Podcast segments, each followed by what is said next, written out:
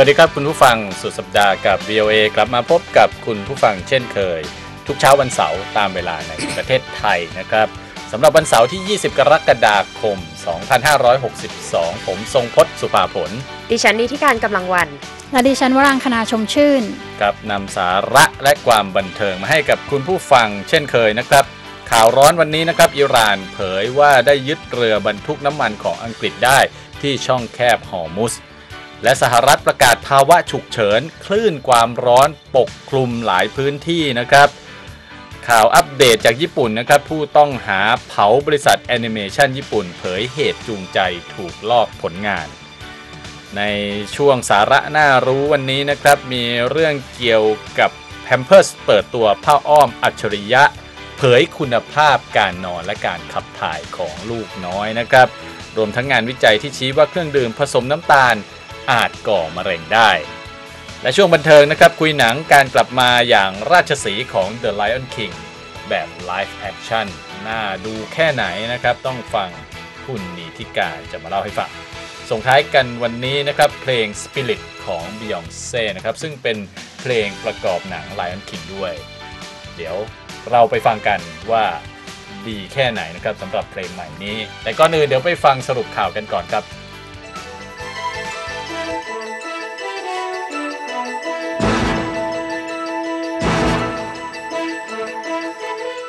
ับ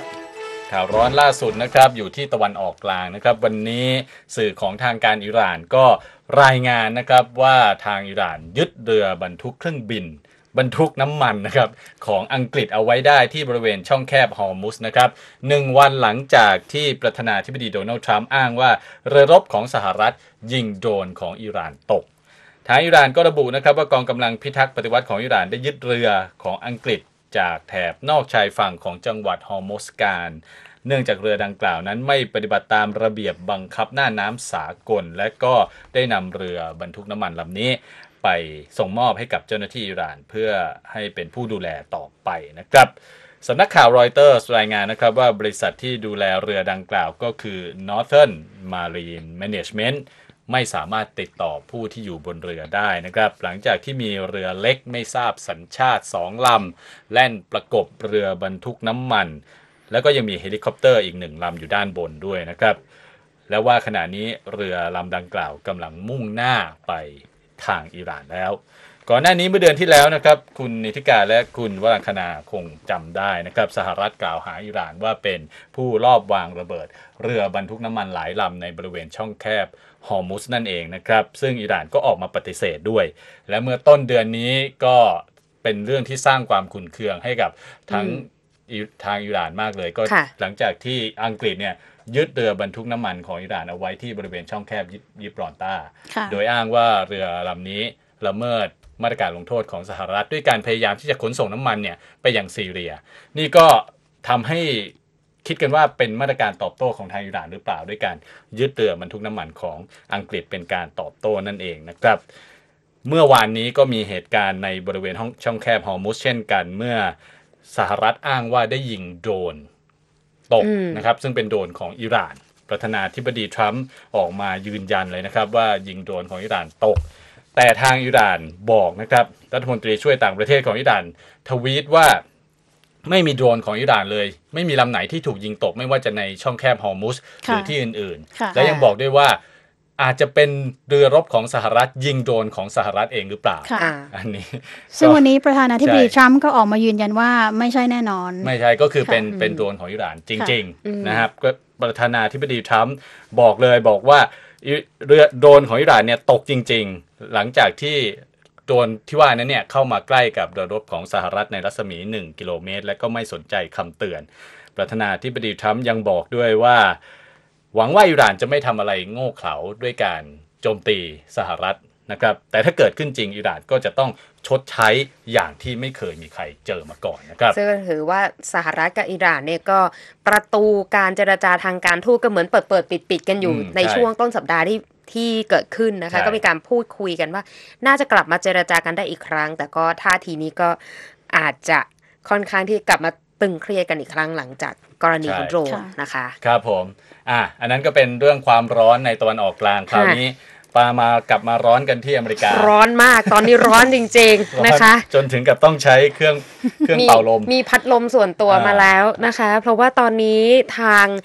ตะวันออกเฉียงเหนือของอเมริการวมถึงลงไปตอนกลางด้านเหนือของประเทศหรือแถบมิดเวสนะคะกำลังเผชิญกับคลื่นความร้อนอืมระลอกใหม่ครับจริง ๆ แล้วเขาบอกว่าจะรุนแรงช่วงสุดสัปดาห์นี้ก็คือวันเสาร์วันอาทิตย์นี้ แต่เราเริ่มสัมผัสถึงอุณหภูมิของความร้อนกันตั้งแต่วันศุกร์แล้ว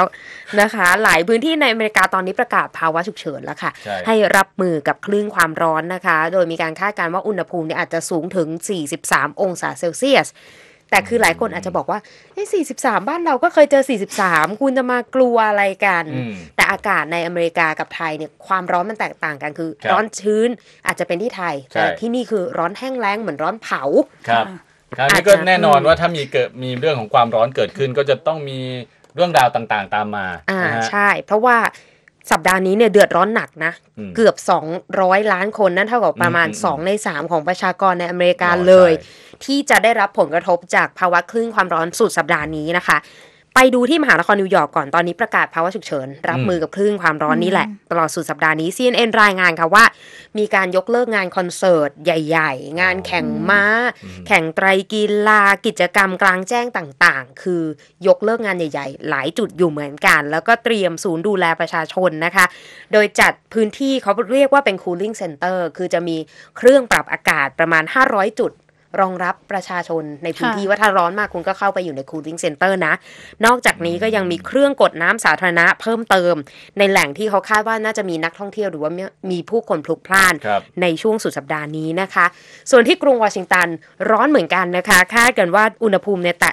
43.3 องศาเซลเซียส เขาบอกว่าพอๆกับเดดแวลลีย์ในรัฐแคลิฟอร์เนียเลยนะอ๋อครับร้อนหนักมากค่ะก็ไม่รู้ว่า คุณวรังคาเตรียมตัวไว้ยังคะ เตรียมแล้วค่ะขาสั้นแขนสั้นค่ะ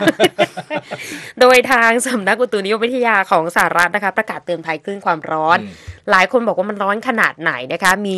สำนักอุตุนิยมวิทยาท้องถิ่น ไปทำการทดสอบโดยเหมือนจอดรถไว้กลางแจ้งอือฮึ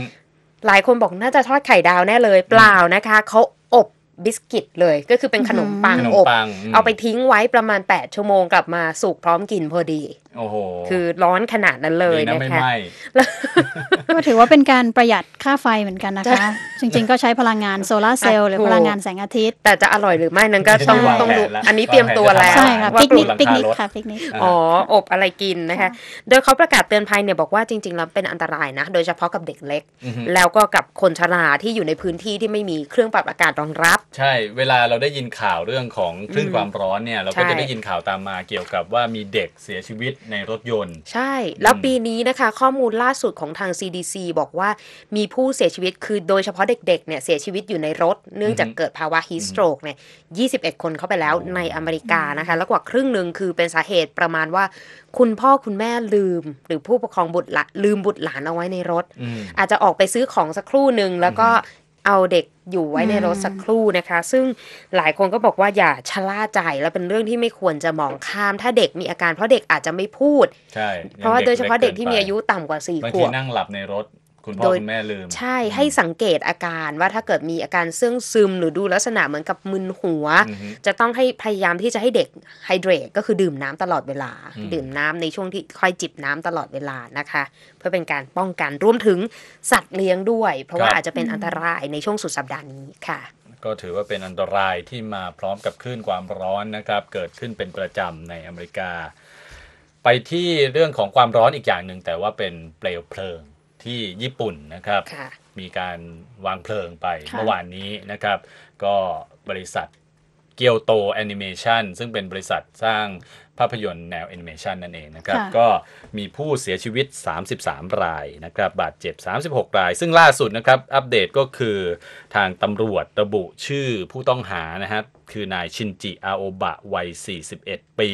ตำรวจบอกด้วยว่าเขาป่วยนะครับ มีอาการทางจิต แต่ก็ไม่ได้ระบุอาการที่ชัดเจนนะครับว่าอาการป่วยที่ว่านี้คืออะไร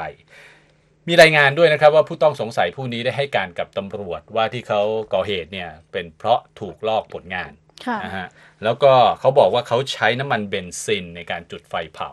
คืออราดน้ำมันเบนซินเลยแล้วก็จุดไฟอืมทำให้ไฟเนี่ยลุกลามเร็วมากในอาคาร 3 ชั้นของเกียวโตแอนิเมชันค่ะนะครับเอ่อรายงานของตำรวจบอกว่าเอ่อพบศพของคนที่เสียชีวิตนะฮะ ที่ส่วนใหญ่จะอยู่ที่ชั้น 3 คือ หลังจากที่เกิดเกิดเหตุก็พยายามที่จะหนีขึ้นดาดฟ้านั่นแหละค่ะ แต่ว่าก็ไปไม่ทันนะครับ ก็อาจจะสำลักควันค่ะ เสียชีวิตก่อน เป็นผู้ชาย 12 คนนะครับ ผู้เสียชีวิตผู้หญิง 20 คน แล้วก็มีอีกหนึ่งคนที่ไม่สามารถระบุเพศได้ โดยเชื่อว่ามีคนที่อยู่ในอาคารแห่งนั้นตอนเกิดเหตุเนี่ย 74 คนด้วยกัน หลายคนตัดสินใจกระโดด หน้าต่างออกมาจากชั้น2และชั้น3นะครับก็ได้รับบาดเจ็บนะครับกระดูกหักแต่ก็รอดชีวิตกันไปหลายคนนะครับด้วยด้วยวิธีนั้น ถือว่าเป็นเหตุการณ์สังหารหมู่ครั้งใหญ่ที่สุดครั้งหนึ่งของญี่ปุ่นนะครับในรอบเกือบ 20 ปี นับจากเหตุวางเพลิงอาคารในกรุงโตเกียว เมื่อปีคศ 2001 ซึ่งครั้งนั้นมีผู้เสียชีวิต 44 คนด้วยกันนะครับ ขณะเดียวกันวันนี้ก็มีแฟนการ์ตูนแอนิเมชันจำนวนมากเนี่ยไปวางดอกไม้ที่บริเวณอาคารที่เกิดเหตุนะครับค่ะระลึกเพื่อระลึกถึงผู้เสียชีวิต ค่ะ แล้วเมื่อวานนี้นายกรัฐมนตรีชินโซอาเบะก็ทวีตข้อความแสดงความเสียใจต่อผู้ที่ได้รับผลกระทบจากเหตุการณ์นี้ด้วยนะครับ CNN รายงานวันนี้นะครับว่า CEO ของโตเกียวโตแอนิเมชันบอกว่าก่อนหน้านี้ทางบริษัทได้รับคำขู่มาทางอีเมล ค่ะ ว่าจะก่อว่าจะอาจจะมีเหตุร้ายเกิดขึ้นนะครับ ค่ะ แต่ก็ไม่สามารถหาที่มาของอีเมลดังกล่าว แล้วก็ได้ส่งต่อให้ทางตำรวจ แต่ทางตำรวจก็ไม่ได้ระบุนะครับว่าอีเมลที่ว่านี้มาจากผู้ต้องหาคือนายอาอุบะผู้นี้หรือไม่อืมครับค่ะนั่นก็เป็นเรื่องราวคืบหน้าของเหตุการณ์ร้อนๆต่างๆนะครับ ใน 3 พื้นที่ของโลก เดี๋ยวช่วงต่อไปไปสู่ไปฟังเกี่ยวกับสาระน่ารู้ต่างๆ กันครับ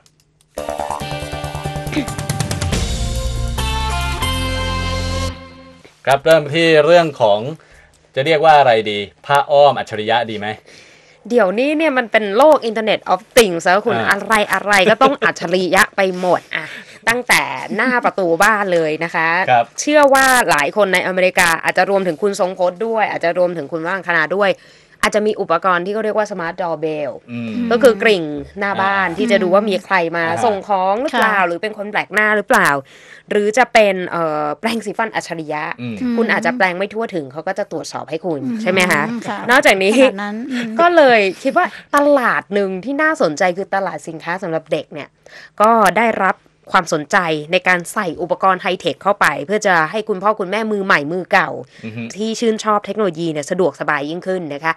ทั้ง Baby Monitor ซึ่งเราก็อาจจะเคยเห็นกันมาแล้วใช่เปเอาลไว้ดูว่าเอ่ออมลูกนอนเป็นยังไงเวลาเราไม่ได้อยู่ในห้อง ใช่ค่ะรวมถึงเปลเด็กอัจฉริยะที่แบบว่า พ่อแม่ไม่ต้องไกวแล้วนะ ไม่ต้องไปตามปู่ย่ามาไกวเดี๋ยวไกวให้ไกวเองอัจฉริยะเลยนะคะ ล่าสุด Pampers นะคะ เปิดตัวผ้าอ้อมอัจฉริยะ ที่จะช่วยตรวจสอบคุณภาพของการขับถ่าย ลามไปจนถึงคุณภาพของการนอนด้วยนะคะ โดยเขาจะใช้ผ่านทางแอปพลิเคชันเฉพาะ ของทาง Pampers เนี่ยแหละค่ะครับโดย CNN บอกว่าผ้าอ้อมรุ่นนี้มีชื่อว่า Lumi by Pampers นะคะ ซึ่งเตรียมวางจำหน่ายในช่วงฤดูใบไม้ร่วงของสหรัฐในปีนี้ เขาเป็นขายเป็นอุปกรณ์มาทั้งผ้าอ้อม 10 ชิ้น คือสำหรับ 10 วันนะคะ และกล้องดูเด็ก Baby Monitor แล้วความพิเศษของตัวผ้าอ้อมคือเขาจะสามารถติดกับตัวระบบเซ็นเซอร์ด้านหน้าผ้าอ้อมอืมได้ ซึ่งจะทำงานร่วมกับแอปพลิเคชันอีกทีหนึ่งนะคะ เป็นการ เตือนสถานะของผ้าอ้อมลูกน้อยในสามระดับด้วยกันก็คือ ผ้าอ้อมแห้งอยู่อืมผ้าผ้าอ้อมเปียกและเปียกมากคือเปลี่ยนเธอะอะไรอย่างเงี้ยนะคะ รวมทั้งตรวจสอบ รวมทั้งวิเคราะห์ลักษณะของการขับถ่าย รวมถึงการนอนหลับของลูกน้อยแบบ เรียลไทม์อ่าดูในแอปพลิเคชันได้เลยนะคะแล้วก็บางทีเราไปหาคุณหมอสามารถจะเอาผลของการนอนหลับหรือว่าการขับถ่ายของลูกเนี่ยไปให้ทางทีมแพทย์ได้ดูด้วยเวลาไปตรวจสุขภาพอือหือแต่เขาบอกว่าไม่กล้าบอกราคา แต่ว่ามันมี waiting list แล้วนะ คือออพ่อแม่ผู้ปกครองที่สนใจเนี่ยเขาไปลงชื่อแล้วว่าสนใจที่จะซื้ออุปกรณ์ดังทั้งกทั้งล่าที่ยังวไม่รู้ราคาเลย ทั้งทที่ราคาก็ไม่เคาะเลยอืมนะคะ แต่อย่างไรก็ตามมุมมองของกุมกุมารแพทย์บอกว่า ไม่จำเป็นหรอกที่จะต้องอืมใช้เครื่องมือไฮเทคเพื่อการนี้ เพราะว่าเราใช้การสังเกตได้ อันนี้ก็ไม่เคยมีลูกเนาะ คิดว่าเอออย่างคุณทรงพลคุณทรงน่าจะพลพออาอจจะธิบายได้ให้คำตอบได้อะค่ะอย่างแรกจับคือเอาจับเอาอะช่างช่างน้ำหนักชั่งน้ำหนักใช่ลูกใช่มวลไม่ลูกช่างน้ำหนักของอ๋อไดเปอร์อ๋อของป้าอ้อมอ๋อดูแต่ว่าแต่กลิ่นสีอะไรอย่างนี้ไม่ต้องดูเองใช่ไหมคะ เดี๋ยวเดี๋ยวขอเอาแว่นขยายไปวิเคราะห์ก่อน นึกว่าแบบว่าคุณจะใช้เป็นแบบวิทยาศาสตร์นะแช่มุอ่ามวลลูก ตอนไม่มีผ้าอ้อมกับมวลลูกตอนมีผ้าอ้อมอะไรอย่างเงี้ยสังเกตว่าเด็กร้องไห้อืมอ่างอแงนะคะโอเคถ้าไม่หิวอาจจะปวดใช่ฉี่ใช่การสัมผัสด้านนอกของผ้าอ้อมอ่ารวมถึงผ้าอ้อมบางรุ่นจริง ๆ มันก็เริ่มทันสมัยมาสักพักหนึ่งแล้วอืมเขาจะเป็นลักษณะเป็นการเตือนในรูปแบบของสีของผ้าอ้อมอ่าอาจจะเป็นลายสีฟ้าสีเขียวแล้วพอถ้าผ้าอ้อมเปียก ลายนั้นก็อาจจะหายไป ก็ทำให้อ่าพ่อแม่เออลูกอาจจะต้องถึงเวลาเปลี่ยนผ้าอ้อมแล้วนะคะ นอกจากนี้ในในแง่ลบก็คืออุปกรณ์อัจฉริยะเหล่านี้เนี่ยมักจะตามมากับเรื่องของการสูญเสียข้อมูลอืมและความเป็นส่วนตัวโดยเฉพาะกับ Privacy เด็กน้อยอืมค่ะเพราะว่าทางแอปพลิเคชันเนี้ยเขาจะต้องให้ผู้ผู้ปกครองเนี่ยระบุข้อมูลส่วนตัวของลูกครับอายุเท่าไรเกิดมาใช่ใช่กี่วันแล้วอืมแล้วก็รวมทั้งให้บันทึก ภาพกิจกรรมต่างๆ คือถ่ายคลิปผ่านอือฮึ baby monitor 24 ชั่วโมง ปัญหาคือเด็กมีความปลอดภัยและเรื่องของความส่วนอืมความเป็นส่วนตัวค่ะ privacy ตรงนี้มากน้อยแค่ไหน แต่ว่าการทำผ้าอ้อมอัจฉริยะนี่ไม่ใช่เรื่องใหม่นะเพราะว่าเมื่อปีที่แล้วนะคะ บริษัท Huggies เขาทำมาแล้ว ผ้าอ่าอ้อมอัจฉริยะนี่แหละที่เกาหลีใต้ วิธีก็คือว่าถ้าผ้าอ้อมเปียกจะส่ง SMS หรือข้อความสั้นไปเตือนว่า ลูกฉี่หรือว่าแบบว่า เต็มแล้วนะเต็มปลี่ยนผ้าอ้อมได้แล้วนะาคุณต้องไปเปลี่ยนแล้วนะนะคะโอเคอืมอ่าน่าสนใจนะครับสำหรับค่ะพ่อแม่สมัยใหม่ที่ชื่นชอบเทคโนโลยี ก็สุขภาพของเด็กค่ะว่าอย่างนั้นสุขภาพด้านของการขับถ่ายกับการนอนค่ะค่ะคราวนี้มาที่เรื่องของสุขภาพของผู้ใหญ่บ้างค่ะคนที่ชอบดื่ม เครื่องดื่มหวานหวานใช่เครื่องดื่มอย่างหคุณหวาวานนเป็นต้นนะฮะค่ะก็ ตอนนี้มีรายงานค่ะจริงๆก็มีรายงานหลายชิ้นออกมาใช่แต่ว่าล่าสุดก็เป็นรายงานที่เอ่อมีกลุ่มตัวอย่างเยอะ แล้วก็ใช้ใช่เวลาค่ะติดตามนานอืมใช่คค่ะรับอ่าก็คือเป็นรายงานของนักวิจัยชาวฝรั่งเศสนะคะที่รวบรวมอ่าผู้ผู้ที่เอ่อเข้าร่วมเข้าร่วมการทำวิจัยเนี่ยกว่าครับ1 0 0 0 0แสนคนอืมและที่สำคัญคือเป็นการเก็บข้อมูลเป็นเวลาถึง 9 ปี ซึ่งเป็นเวลาที่ค่อนข้างนาน ซึ่งใน1 0 0 0 0แสนคนนี้ก็แบ่งเป็นผู้ชาย 21%แล้วก็ผู้หญิง 79% ซึ่งผลจากการวิจัยครั้งเนี้นะคะก็ทำให้เห็นว่าเอ่อการบริโภคเครื่องดื่มผสมน้ำตาลมาก ๆ เนี่ยอาจจะมีส่วนทำให้มีความเสี่ยงต่อการเป็นโรคมะเร็งสูงขึ้นครับและการลดหรือจำกัดปริมาณเครื่องดื่มน้ำตาล ก็อาจจะช่วยให้ลดจำนวนผู้ป่วยโรคมะเร็งลงเช่นกันอ๋อครัค่ะบอืมซึ่งรายงานอันนี้นะคะก็คือบอกเป็นการอธิบายว่าน้ำตาลเนี่ยมีความเชื่อมโยงกับการเป็นโรคอ้วน หรือว่าการมีน้ำหนักตัวเพิ่มสูงขึ้น ซึ่งทำให้เกิด การสร้างเซลล์มะเร็งอ่าอืมแล้วก็คือที่พบเป็นแบบเอ่อยิ่งไปกว่านั้นก็คือว่าการดื่มเครื่องดื่มผสมน้ำตาลเพิ่มขึ้นประมาณ 100มิลลิลิตรนะคะ ก็คือนิดเดียวอืมสามารถเพิ่มความเสี่ยงต่อการเป็นโรคมะเร็งโดยรวมถึง 18%และเป็นมะเร็งเต้านมได้ถึง 22%โอ้โหนี่นี่ก็โอ้ถือว่าค่ะแค่เพียงน้ำตาลไม่จใช่ำปริมาณไม่มากเนี่ยใช่เพิ่มความเสี่ยงได้ขนาดใช่ค่ะนั้นอ๋อซึ่งก็จะสอดคล้องกับรายงานก่อนหน้านี้นะคะ ที่เคยมีนิดนึงที่บอกว่า อีกงานวิจัยหนึ่งก็คือพบว่าผู้หญิงที่กินขนมปังหรือคุกกี้มากกว่า 3 ครั้งต่อสัปดาห์เนี่ยครับจะมีความเสี่ยงเป็นมะเร็งเยื่อบุโพรงมดลูกมากกว่าผู้หญิงที่กินอาหารเดียวกันเนี่ยอือฮึประมาณ 0.5 ครั้งต่อสัปดาห์อ๋อมซึ่งก็แสดงว่าคุกกี้ที่อาจจะกินตอนกินก็อร่อยอะไรอย่างเงี้ยนะคะอืมแต่ว่าถ้ากินประมาณแค่ 3 ครั้งต่อสัปดาห์เองก็คือ มีความเสี่ยงมากกว่าผู้หญิง รุ่นราวคราวเดียวกันสามคใช่รั้งต่อสัปดาห์นี่ไม่เยอะเลยนะ คือแบบว่า ใช่ค่ะ นี่คุณกินกี่ครั้งต่อสัปดาห์ ก็คือก็คือปริคุณมาณนับที่เป็เรานกินครั้งทุกหรือวัน คุณนับเป็นกล่องแต่ว่าเอ่อทีนี้คุณอามิเลียเล็กซึ่งเป็นผู้จัดครับการด้านผู้ผู้เชี่ยวชาญด้านโภชนาการของมหาวิทยาลัยทีไซด์ประเทศอังกฤษเนี่ยนะคะ ก็คือบอกว่าการศึกษาเรื่องความเกี่ยวพันระหว่างน้ำตาลกับโรคมะเร็งเนี่ย ครับ เป็นการศึกษาที่ค่อนข้างยังพูดง่ายๆว่ายังอายุน้อย ก็คือว่ายังมีคนศึกษาไม่มาก อือฮึค่ะเพราะฉะนั้น มันก็เป็นการศึกษาที่คนจะต้องวิจัยกันให้มากขึ้นว่า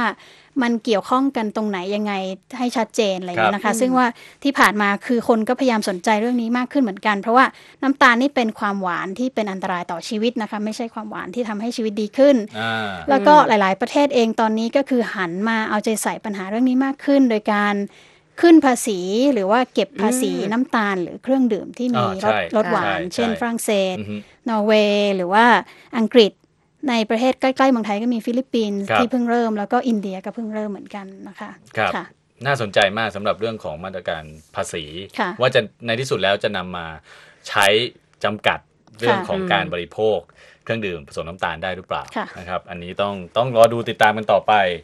ครับนั่นก็เป็นสาระน่ารู้ต่างๆนะครับ เดี๋ยวเข้าสู่ช่วงคุยกันบันเทิงครับ Saturday night at the movies. You can't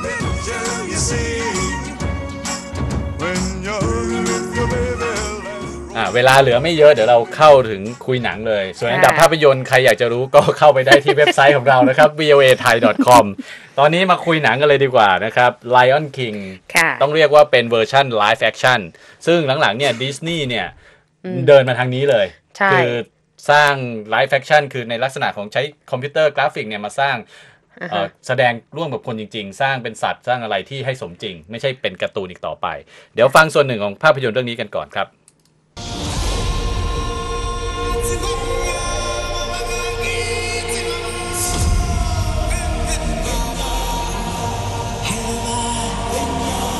อ่าได้ยินเพลงนี้เนี่ย หน้าเราได้ซิมยกบ้าลอยมาเลเราได้ยยกซิมบ้าขึ้นไปมัน คืออะไรเนี่ย ครับ คุณอ่านิธิการก็ไปดูภาพยนตร์เรื่องนี้มา Lion King แน่นอนตอนตอนแรกเนี่ย 25 ปีที่แล้วคุณนิธิการไม่รู้ว่าตอนนั้นเนี่ยอายุเท่าไหร่แต่ว่า ต้องมีการเปรียบเทียบแน่นอน ระหว่างภาพที่เป็นการ์ตูนกับอืมที่เป็น live action อะค่ะ ลุยเลย เขาเรียกว่าตั้งแต่ยังไม่เข้าอนุบาลจนจะพาหลานเข้าอนุบาลไปแล้วนะคะ เติบโตมาด้วยกันอ่ากับเอ่อการ์ตูนเรื่องนี้จนไปถึงภาพยนตร์แล้วเรียกว่าเป็นการสร้างความฮือฮาแล้วก็ปลุกจินตนาการอีกครั้งหนึ่งพอบอกว่าโอ้โหพอทำ live action ขึ้นมาเนี่ยก็เรียกเสียงฮือฮาได้พอสมควรนะคะสำหรับ Lion King ในรูป live action เรื่องนี้ก็ได้ผู้กำกับจอนแฟฟโรนะคะหรือว่าแฮปปี้คนสนิทของโทนี่สตาร์กใน Iron Man เป็นผู้กำกับ live action ของดิสนีย์อีกเรื่องหนึ่งเหมือนกัน The คือ Jungle Jungle Book Book โอเคซึ่งมันก็ทำนองป่าเขาลำเนาไพรคล้ายๆกันสิงสาราสัตว์ เพราะฉะนั้นเราก็เลยรู้สึกว่าเออคนนี้ก็พอก็ไว้ใจได้แหละอือฮึสำหรับเรื่องของความอืมสมจริงในภาพยนตร์ ทีนี้เรื่องราวเนี่ยเขาก็เหมือนกับว่าหยิบจากกล่องของของในรูปแบบของการ์ตูน เอามาเคาะ เป็นเป็นภาพยนตร์ live action ซึ่งเรื่องราวไม่ได้แตกต่างอะไรจากเดิมก็คือซิมบ้าซึ่งเป็นสิงโตที่ในประเทศตัวเอง เนื่องจากว่าคิดว่าตัวเองเนี่ยเป็นคนฆ่าพ่อของตัวเองอ่าตายไป แต่ว่าตัวเองก็ไม่สามารถจะฝืนโชคชะตาที่จะต้องเป็นเจ้าป่าได้อืมก็คือเป็นแบบเป็น head of circle of life ต่างๆนะคะก็เลยทำให้เขาต้องกลับมาทวงดินแดนอันชอบธรรมของเขาอีกครั้งหนึ่งทีนี้อ่าเนื้อเรื่องเนี่ยแน่นอนว่าหลาย ๆ คนก็คงจะจำได้คุ้นนะครับเคย Lion King ซึ่งภาคใหม่เนี่ยก็ก็บอกได้ใช่ไหมว่าเนื้อเรื่องก็เป็นการสะท้อน same old same old ใช่ค่ะเอ่อ ตอนที่ภาคที่เป็นการ์ตูน แต่สิ่งที่เพิ่มขึ้นมาเนี่ยแน่นอนเรื่องของคอมพิวเตอร์กราฟิก ที่ใช่นำมาแสดงเป็นเอ่อสิงสาราสัตว์ต่าง ๆ อันเนี้ยหลาย ๆ คนสนใจเป็นยังไง มันมันก็คือให้ความสมจริงแหละ เพราะว่าเขาเทียบกันแบบช็อตต่อช็อตเลยว่ามันเหมือนจากอืมการ์ตูนเลย เพราะฉะนั้นไม่ต้องคาดเดาเรื่องนั้นดูความสมจริง ก็คือสมจริงดูธรรมชาติทำให้เรารู้สึกเหมือนกับว่าเป็นสิงสาราสัตว์ที่มาใช้ชีวิตกับเราเพียงแต่สิ่งที่มันดูประหลาดก็คือมีเสียงภาคออกมานั่นเองอ๋อซึ่งมันก็จะเป็นสไตล์เหมือนกับ The Jungle Book ก็คือพูดออกมาคือสัตว์เนี่ยเหมือนสัตว์จริง ๆ เหมือนกระโดดค่ะออกมาจาก National Geographic ะไรเหมือนดูแบบสารคดีอะแหละค่ะแต่ว่ากลายเป็นว่ามีเสียงภาคโผล่พูดมาได้สัตอ่าว์ฮะพูดได้ก็ทำให้สะดุ้งนิดหนึ่งนะคะ แต่ว่ามันก็เป็นทั้งข้อดีแล้วก็เป็นทั้งข้อเสียอืมเพราะว่าข้อเสียก็คือ เราอาจจะไม่สังเกตคิ้วของสิงโตได้เพราะฉะนั้นมันคือเป็นลักษณะเหมือนกับคิ้วลิง คือการแสดงอารมณ์สีหน้าต่างๆ ซึ่งมันเคย เป็นอ๋อเป็นแง่ดีอืมในการ์ตูนใช่นึกใช่ออกการ์ใช่ไหตูมนคะทำได้การ์ตูนเนี่ยสามารถแบบหน้า over react อ่าอะไรต่างอ่าๆได้ แต่พอมันเป็นสัตว์จริง ๆ เราจะไปเอากล้ามเนื้อส่วนไหนของสิงโตมาทำให้มันดูเป็นคิ้วอ่าหรือเอ่อสัตว์ต่างๆในในเรื่องซึ่งมันก็เลยต้องต้องพยายามที่จะสมดุลความสมจริงตามธรรมชาติอืมกับ แทรกความดราม่าในเรื่องอืมเพราะฉะนั้นมันก็เลยทำให้ขาดเรื่องของอารมณ์ คือจะเข้าไปดูสิงโตยิ้มไม่มีเรื่องนี้อืมมันดูแล้วมันก็สับสนน่ะว่าตกลงเขายิ้มหรือว่าเขาโกรธโอเคหรือว่าเขาอะไรนะคะอ่าซึ่งก็ต้องไปแก้กันตรงที่ทีมภาคอือฮึซึ่งก็ต้องชื่นชมทีมภาค ซึ่งมีความสามารถมาก แล้วก็ทำให้เรารู้สึกอินกับอืมเรื่องราวได้ นั่นก็เป็นข้อดีของดิสนีย์ในการเฟ้นหา ทีมภาคต่างๆ ซึ่งก็รวมถึงบียอนเซ่ด้วยนะคะอืมพอพูดปุ๊บเนี่ยอื้อหือนางพญามากเลยอืมบางทีเราก็รู้สึกว่ารู้สึกนางพญากว่าซิมบ้าอีกนะ ในความรู้สึกของเราเองนะคะ แล้วก็บียอนเซ่แสดงเป็นเป็นนาร่าในตอนโตอ๋ออ่อ่านางเอกคือเป็นนางเอกคือสิงโตแฟนสาวนั่นเอง ใช่ที่อยู่เคียงข้างกับครับซิมบ้ามาตั้งแต่เล็กจนโตนะคะอืมส่วนเรื่องหนึ่งที่เป็นไฮไลท์ของดิสนีย์ก็คือบทเพลง บทเพลงต่างๆ ก็เหมือนกับการย้อนวัยอืมทั้งเพลงเมื่อสักครู่ที่เราฟังไปปุ๊บอุ้ยจะต้องยกอืมซิมบ้าขึ้นมาทันทีเลยนั่นคือ Circle of Life นะคะอืมแล้วก็ Can You Feel the Love Tonight แต่ว่าเป็นเวอร์ชั่นใหม่ ถ้าใครยังไม่ดูก็ไปลองฟังดูว่าจะโดนใจเหมือนกับเวอร์ชั่นของเอลตันจอห์นหรือเปล่านะคะอืมโอเคแล้วก็อีกเพลงหนึ่งาสใจฮักคุนามัตชาดะนะคะซึ่งอ๋อซึ่งก็ต้องรอฟังว่ามันสนุกจริงไหมหรือว่าครัมับนแบบชิลจริงไหมเนี่ยค่ะอ่า เพลงที่คุณนิติการพูดมาทั้งหมดเนี่ยก็เป็นเพลงที่อยู่ใน Lion King ภาคการ์ตูนอยู่แล้วอือหือแต่ว่าเพลงใหม่ที่เพิ่มมาในภาค Live Action นี้นะครับ เป็นเพลงของ Beyonce อย่างที่คุณนิติการบอกชื่อไว้สักครู่นะครับ ชื่อเพลงว่า Spirit น่าฟังแค่ไหนก็เดี๋ยวไปฟังกันเลยนะครับวันนี้เราก็ลากันไปก่อนครับ ผมทรงพจน์สุภาผล ดิฉันดีที่การกำลังวันและดิฉันว่างคราชมชื่น สวัสดีครับ สวัสดีค่ะ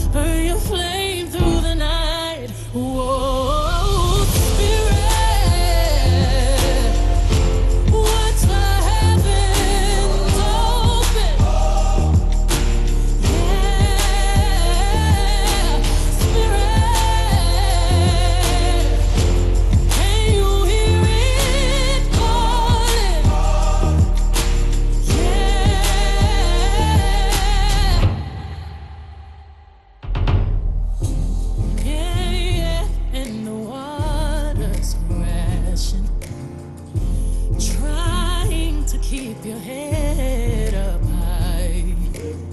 While you're trembling, that's when the magic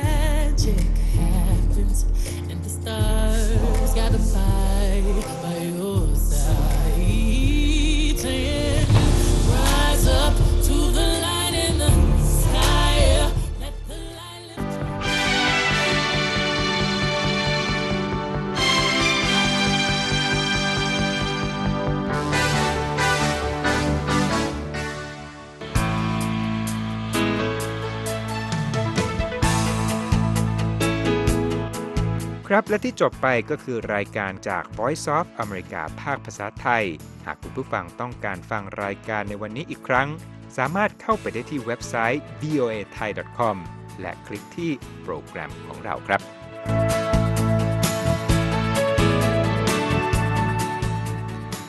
และถ้ามีเวลาว่างเสาร์อาทิตย์ อย่าลืมแวะมาฟังสุดสัปดาห์กับ VOA เช้าวันเสาร์ซึ่งเราจะมีคุยกันบันเทิงสำหรับหนังใหม่ประจำสัปดาห์ กับภาษาอังกฤษสำนวนอเมริกันทุกเช้าวันอาทิตย์ตามเวลาในประเทศไทย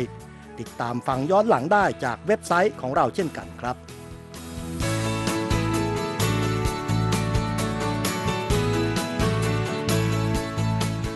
และสำหรับคุณผู้ฟังที่ชอบเรียนรู้ภาษาอังกฤษ ตอนนี้เรามีคอลัมน์พิเศษ Let's Learn English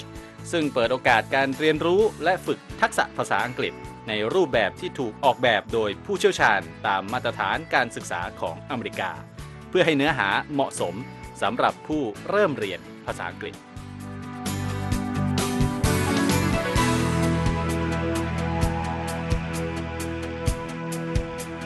ครับเรายังมีวิดีโอที่จัดทำขึ้นเป็นพิเศษ สะท้อนเรื่องราวหลากหลาย ตั้งแต่ชีวิตคนไทยในสหรัฐ ไปจนถึงเหตุการณ์สำคัญต่าง ๆ ที่เกิดขึ้นในอเมริกามาเสนอเป็นประจำ ซึ่งติดตามได้ทั้งทางเว็บไซต์ voa thai com Facebook และ YouTube voa thai ครับ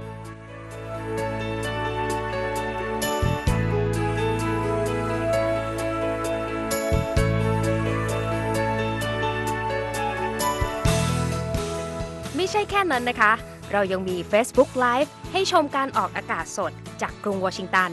และยังมี Instagram สะท้อนมุมมองสังคมและวัฒนธรรมอเมริกัน บอกเล่าเรื่องราวที่น่าสนใจผ่านภาพถ่ายจากทั่วทุกมุมโลก ให้แฟนรายการได้ follow กันด้วยค่ะ